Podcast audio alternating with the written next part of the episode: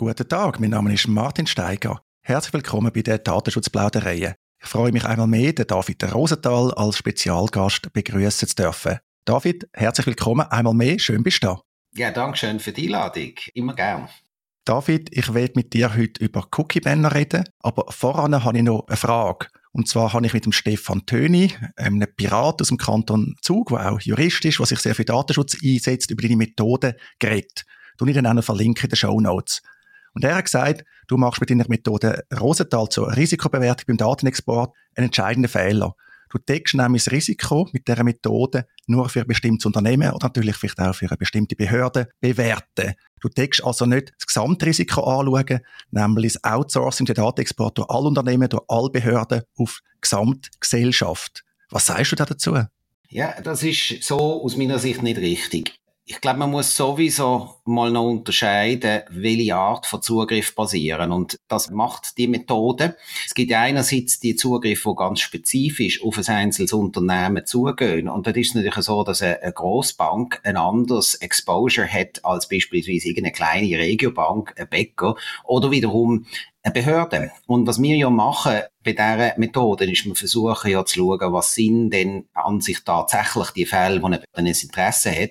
Dazu haben wir ja im Bereich jetzt zum Beispiel von der Behördenzugriff oder auch sonst mit dem BEA zum Beispiel geredet, was äh, jetzt Rechtshilfeersuchen betrifft, was die Aktivitäten betrifft, wo man durchaus weiss, was da passiert.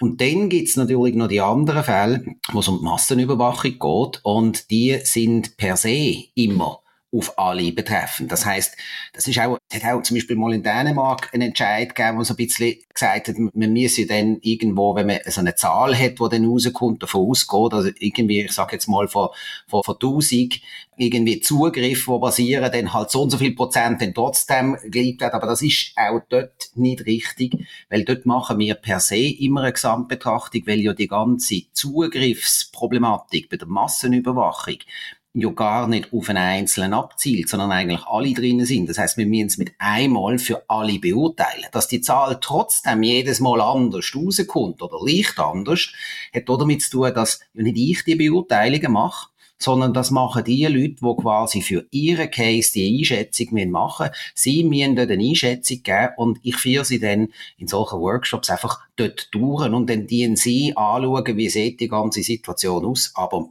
das ist natürlich schon eine Gesamtbetrachtung, die wir hier haben in, in diesen Fällen, weil, weil das geht ja gar nicht gegen ein einzelnes Unternehmen und deshalb ist das so nicht richtig. Aber ich habe auch die, die Fragen auch mit so den Prozentzahlen und was das bedeutet ja in meiner FAQ relativ detailliert dargelegt, weil man kann das natürlich leicht falsch verstehen und es ist, es ist auch etwas komplex. Das ist natürlich schon so.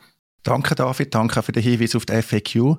Die können wir in den Show Notes natürlich auch verlinken. Die ist äußerst umfangreich und unterdessen eigentlich ein Buch für sich. Und ist fast ein bisschen fies, oder? Man kann allen sagen, hey, du kannst erst mitreden, wenn du die FAQ durchgearbeitet hast. Aber es ist eben wirklich äh, sehr hilfreich. Das kann man so sagen. Ich glaube, man muss natürlich so sagen, ich habe ja die FAQ, das ist ja alles ein Aufwand, den ich, den ich mache. Ich habe einfach gemerkt, dass sehr viele Leute reden über das, weil das bewegt natürlich auch mir, das verstand ich auch.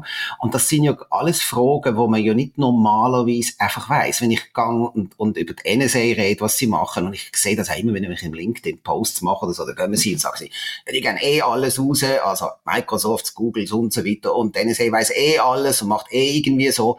Und wenn man dann anfängt zu schauen äh, und im Netz dann halt auch ein bisschen recherchiert und, und sieht, es sind auch sehr viele Sachen offengelegt. In den USA gibt es zum Beispiel viel Widerstand gegen all die Geschichten. Da gibt es x Anhörungen und andere Sachen. Wenn man dann in die Sachen reingeht, merkt man plötzlich, dass es dort natürlich wahnsinnig viele Informationen gibt und man dann plötzlich sieht, dass die Sachen zum Teil an ganz anderen Ort vielleicht das Problem sind. Und wenn ich natürlich will eine Diskussion haben, wo, wo einigermaßen fundiert ist, muss ich das wissen und sonst ist es einfach eine emotionale Diskussion, die okay ist, wenn Leute sich nicht wohlfühlen oder wohlfühlen, dann bestimmt dort alles überhaupt kein Problem.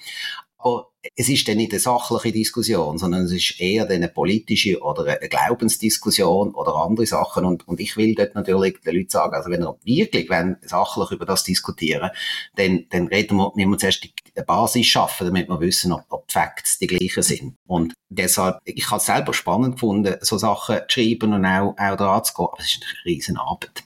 Ich glaube, eine Arbeit, die sich auch lohnt, du hast es eben auch veröffentlicht, du hast das frei zur Verfügung gestellt, überhaupt, dass man viele Sachen online findet, das finde ich auch ein wichtiger Punkt, die Transparenz in den USA, die haben wir in der Schweiz bei der Überwachung überhaupt nicht. Gerade die letzten paar Tage ist in den Medien gewesen, dass dann Schweizer informiert worden ist von Apple und Google. Man hat Daten über ihn rausgegeben. Das wäre in der Schweiz völlig undenkbar, dass ein Provider dich informiert, sie haben Daten über dich rausgegeben. Es gibt auch keine Transparenzbericht in der Schweiz von diesen Anbietern, zumindest nicht von den grossen. Also, das ist für mich wieder ein schönes Beispiel, wo man eben differenziert anschauen muss. Die USA sind einmal mehr nicht einfach das Reich vom Bösen bei den Daten und bei der Überwachung. Wo ich jetzt gerade sagen muss, ich bin auf den Artikel sogar angesprochen worden, ähm, ob das auch berücksichtigt sei in der Methode. Das ist auch zum Beispiel etwas, was häufig kommt, wo die Leute eine Art wie das Gefühl haben, wenn wir nicht davon erfahren, können wir es nicht beurteilen. Aber das ist natürlich nicht ganz so, weil da erstens einmal erfahrt man von diesen Sachen typischerweise in diesem Kontext dann schon, wenn ich ein Unternehmen bin, weil die haben andere Verträge, und das wissen viele Leute nicht, die haben andere Verträge als Private. Und in den, bei den, bei den Verträgen, die wir natürlich machen, dann für uns, unsere Klienten und wo Kollegen auch machen, gegen, ich sage jetzt mal, wir Juristen sagen immer, gegen, gegen den Provider, der auf der anderen Seite sitzt, die sehen natürlich vor, dass selbst dann, wenn der Kunde nicht erfahrt, um was es geht, sie trotzdem müssen dagegen rechtlich alle möglichen Schritte machen.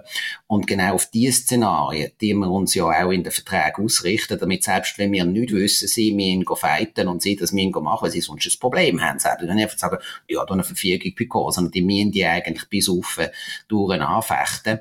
Und das ist dann so eine Art natürlich auch so eine, so eine Giftpille, sage ich, für äh, die Strafverfolgung und die anderen Behörden, die da, die da kommen, um sie ihnen mindestens im Corporate-Bereich schwer zu machen. Aber die große Lücke ist natürlich bei den Privaten. Die, die OneDrive oder was auch immer Gmail für sich privat nutzen, die haben natürlich alle die Schutzmechanismen nicht drin. Und das wissen viele Leute auch nicht. Genau, man erfährt es, zumindest früher oder später. Aus meiner Sicht ist das jetzt aber auch nicht so entscheidend für die Risikobeurteilung. Das ist einfach das Datum. Aber wenn man die Risikobeurteilung macht, ist es typischerweise ja, bevor so etwas passiert, vielleicht auch schon im Idealfall, bevor man den Dienst nutzt. Also von dem her landet man ja wieder wie am gleichen Ort. Die Medienberichterstattung übrigens, man kann so sagen, ist in der Republik gewesen. Dort ist so eine Google-Serie, die macht jetzt eine mehrteilige Serie über Google. Das kann ich natürlich dann auch in den Show Notes verlinken.